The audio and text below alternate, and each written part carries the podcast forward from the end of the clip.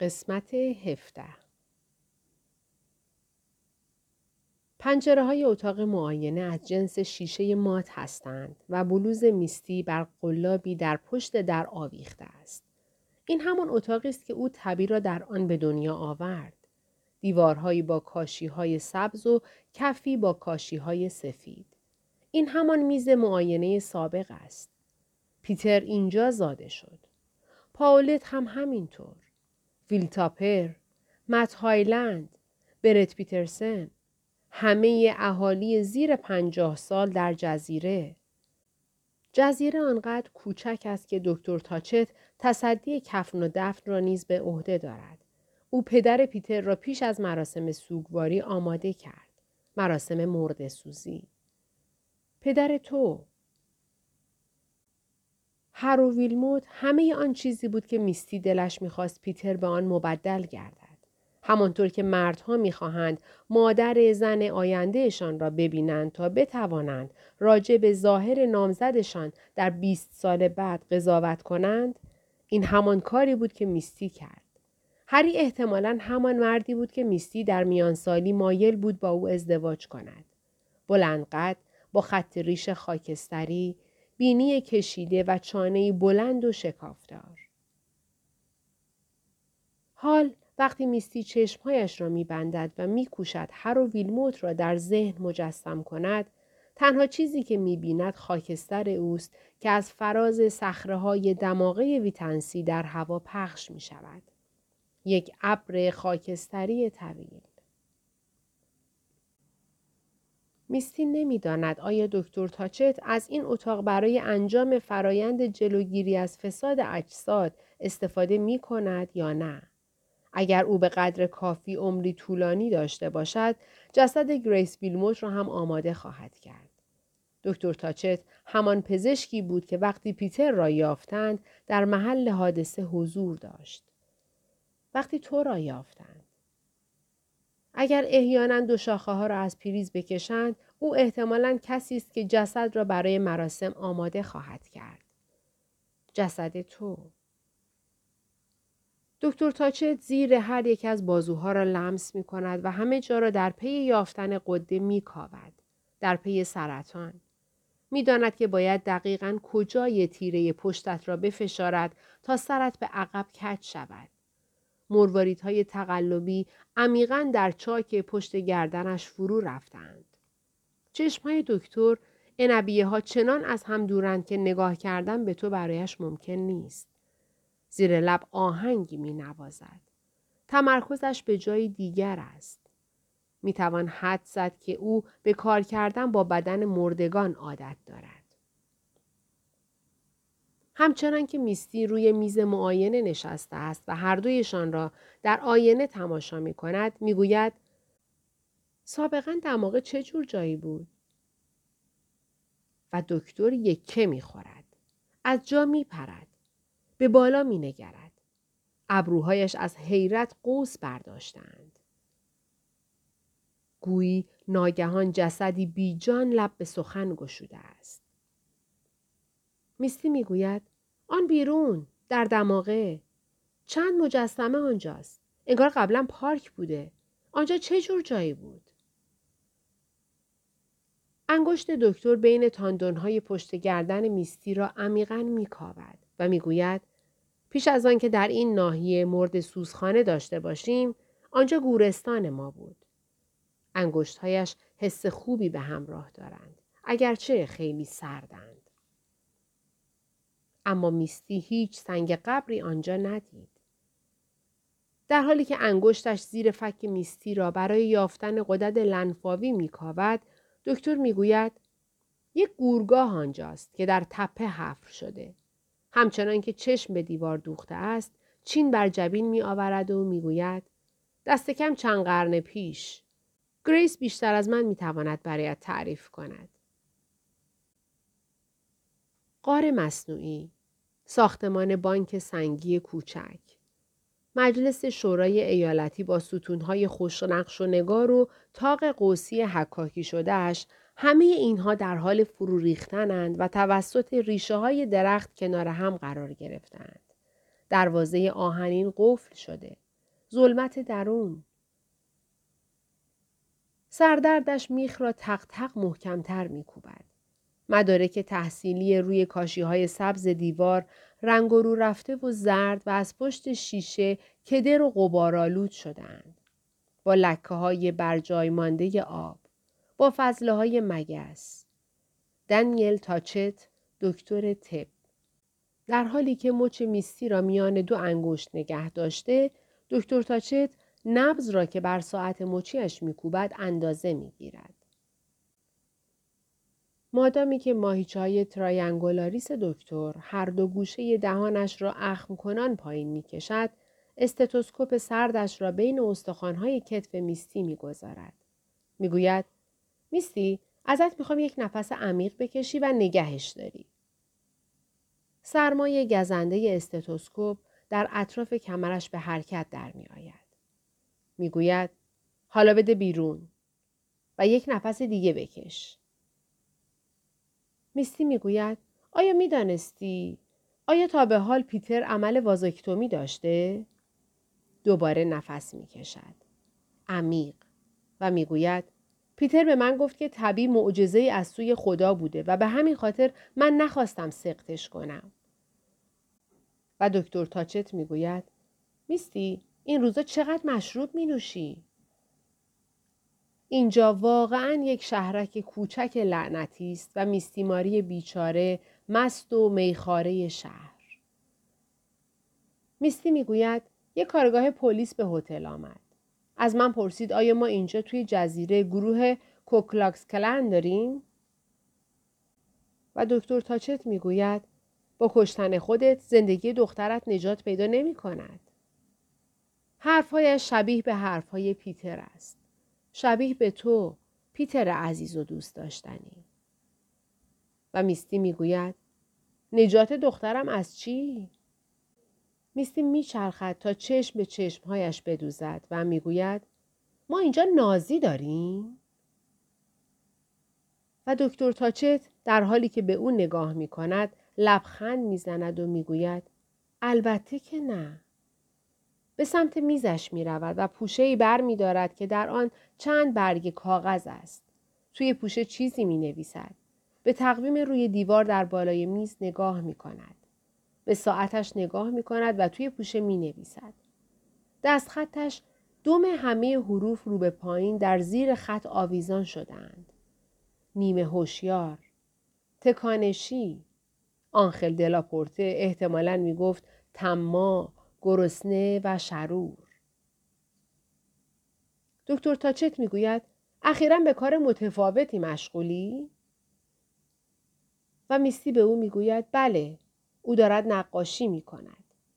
برای نخستین بار از دوران تأثیر در کالج میستی دارد نقاشی می کند. کمی هم رنگامیزی، اکثرا با آبرنگ.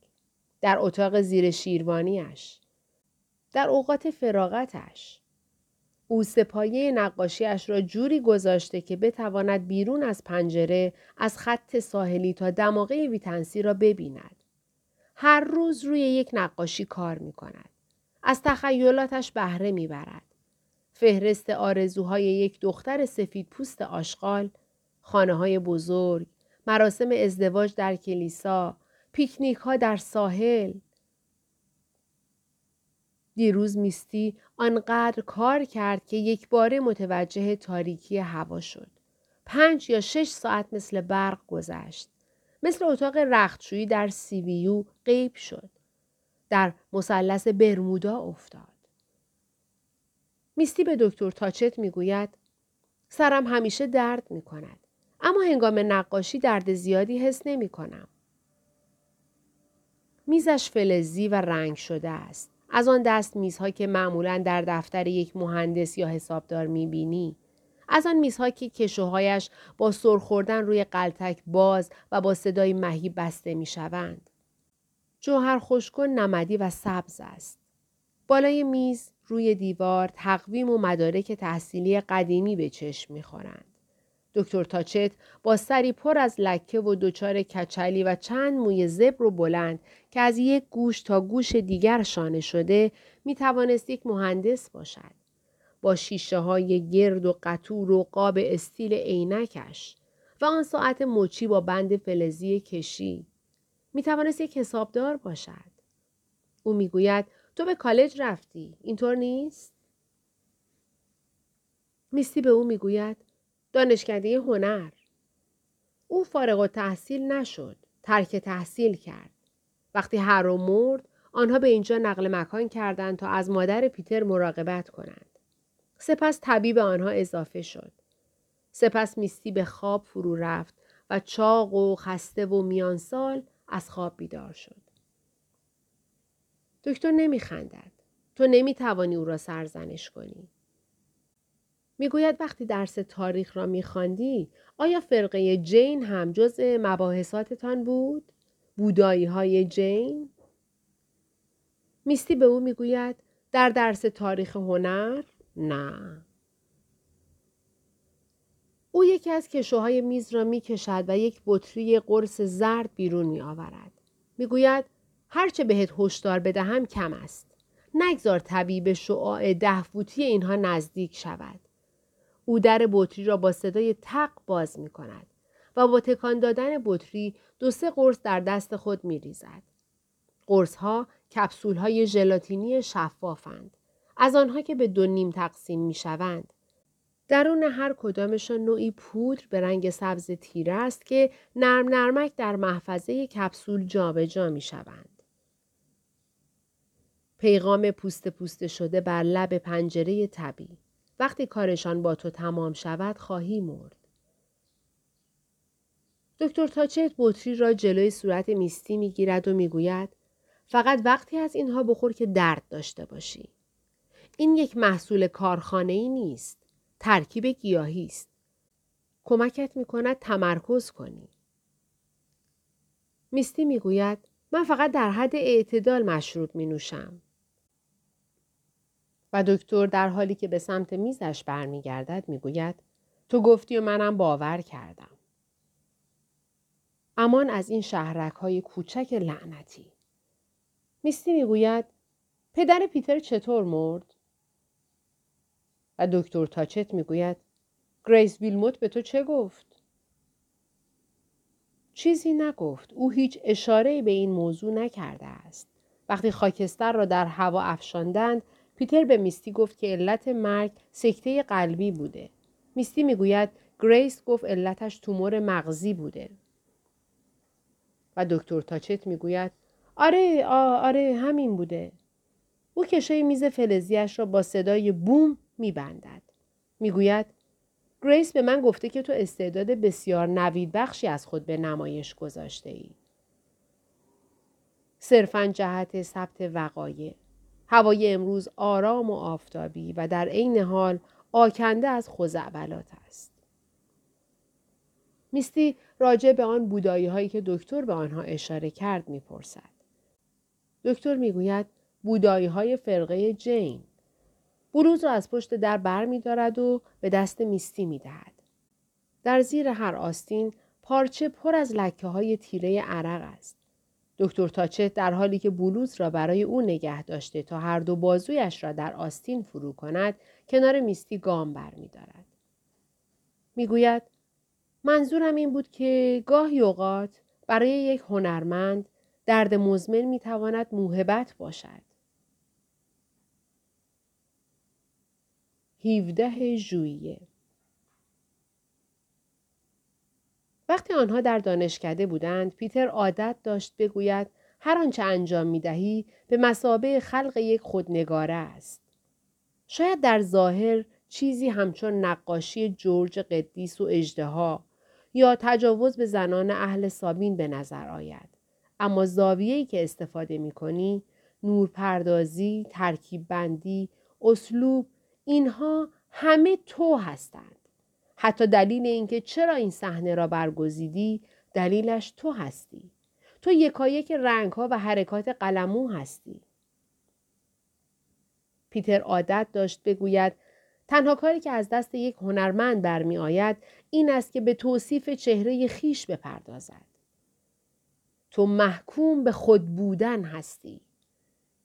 می‌گوید این دستمان را آزاد می‌گذارد تا هرچه بخواهیم رسم کنیم چرا که تنها داریم خودمان را ترسیم می کنیم.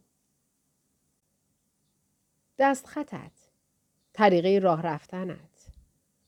اینکه چه طرحی از ظروف چینی را انتخاب کنی همه اینها تو را افشا می کنند. هر کاری که می کنی دستت را رو می کند. همه چیز یک خودنگاره است. همه چیز یک دفترچه خاطرات است. با پنجاه دلاری که از آنخل دلاپورته گرفته میستی یک قلموی گرد شماره پنج مخصوص آبرنگ از جنس موی گاو می‌خرد. یک قلموی پفی سنجاب شماره چهار برای سیاه قلم های آب مرکبی می‌خرد. یک قلموی گرد موی شطور شماره دو. یک قلموی نکتیز دندان گربه‌ای شماره شش ساخته شده از خز سمور و یک قلموی صاف و عریض شماره دوازده برای ترسیم آسمان. میستی یک پالت آبرنگ می‌خرد. یک سینی آلومینیومی دایره‌ای با ده فرو رفتگی کم عمق شبیه به ماهیتابه مخصوص پخت مافین. او چند تیوب گواش می‌خرد. سبز قبرسی، سبز دریاچه زبرجدی سیر، سبز زنجابی و سبز مایل به زرد. او نیل فرنگی و یک تیوب جوهر قرمزدانه روناس می خرد. او مشکی دریاچه هاوانا و مشکی آجی می خرد. میستی یک ماسک مایه به رنگ سفید شیری برای محو کردن اشتباهاتش می خرد و یک پاک کننده به رنگ زرد شاش تا با آن بتواند سریعا رنگ کرد و اشتباهات را پاک نمود. او سمق عربی به رنگ کهربایی مایل به آبجوی ضعیف می‌خرد تا از تراوش همزمان رنگها بر سطح کاغذ جلوگیری کند و یک مدیوم گرانول شفاف تا به رنگها بافت و ظاهری دانه دانه ببخشد. او یک دفتر کاغذ آبرنگ می خرد. کاغذ زبر و ریزباف با چاپ سرد 19 در 24 اینچ. نام تجاری این سایز royal است. به کاغذهای 23 در 18 اینچ elephant می‌گویند. کاغذ 26 و نیم در 40 اینچ elephant دوبل نامیده می شود. این نوع کاغذ 140 پوند وزن دارد و فاقد اسید است. او چند بوم نقاشی می خرد. کرباس هایی که با چسب مایع بر صفحات مقوایی پهن شدهاند. او بوم هایی به ابعاد super royal و ایمپریال و آنتیکواری می خرد. او همه اینها را به سوی صندوق پول شمار می‌برد و مبلغ خرید آنچنان از مرز پنجاه دلار فراتر رفته که ناچار می شود با کارت اعتباری تصفیه حساب کند. هنگامی که وسوسه می شود یک تویو به رنگ قرمز پرتغالی از فروشگاه کش بروی وقتش رسیده که یکی از آن قرص های کوچک سبز جلبکی دکتر تاچت را بخوری. پیتر سابقا می گفت که رسالت یک هنرمند این است که از دل هرج و مرج نظم برون آورد. جزئیات را جمع آوری می کنی، به دنبال الگو می گردی و به سازماندهی می پردازی. از دل واقعیات بی معنی می سازی. تو ذرات و اجزای از همه چیز را مثل پازل کنار هم می چینی. آنها را به هم می ریزی و از نو بهشان نظم و ترتیب می دهی. کلاژ، منتاژ، گردآوری اگر در محل کار هستی و همه میزهای بخش تو منتظر سفارششان هستند اما تو هنوز در آشپزخانه قایم شده ای و مشغول طراحی بر روی ورقهای کاغذی هستی وقتش رسیده که قرص را بخوری. وقتی به مردم برگه صورت حسابشان را تحویل می دهی در حالی که بر پشت برگه طرحی سیاه مشق از نور و سایه رسم کرده ای تو حتی نمیدانی این اتاق کجاست. چرا که این تصویر اتفاقی به ذهنت خطور کرده. با اینکه چیز مهمی نیست به وحشت افتاده ای که مبادا این تصویر را از دست بدهی پس وقتش رسیده که یک قرص بخوری. پیتر سابقا می گفت این جزئیات به درد نخور اینها را تا زمانی که به همدیگر وصل نکنی همچنان به درد نخور باقی میمانند. پیتر سابقا می گفت همه چیز به خودی خود هیچ است. صرفا جهت ثبت وقایع. امروز در اتاق نهارخوری گریس ویلموت همراه با تبی جلوی کابینتی شیشه‌ای که تقریبا یکی از دیوارها را پوشانده ایستاده است. توی کابینت های چینی در نوری ملایم روی پایه قرار گرفتند. ها روی نعلبکی ها هستند. گریس ویلموت یکی پس از دیگری به آنها اشاره می کند و تبی با انگشت سبابهش اشاره می کند و می گوید Fitz and Floyd، وجوود، نوریتیک، لیناکس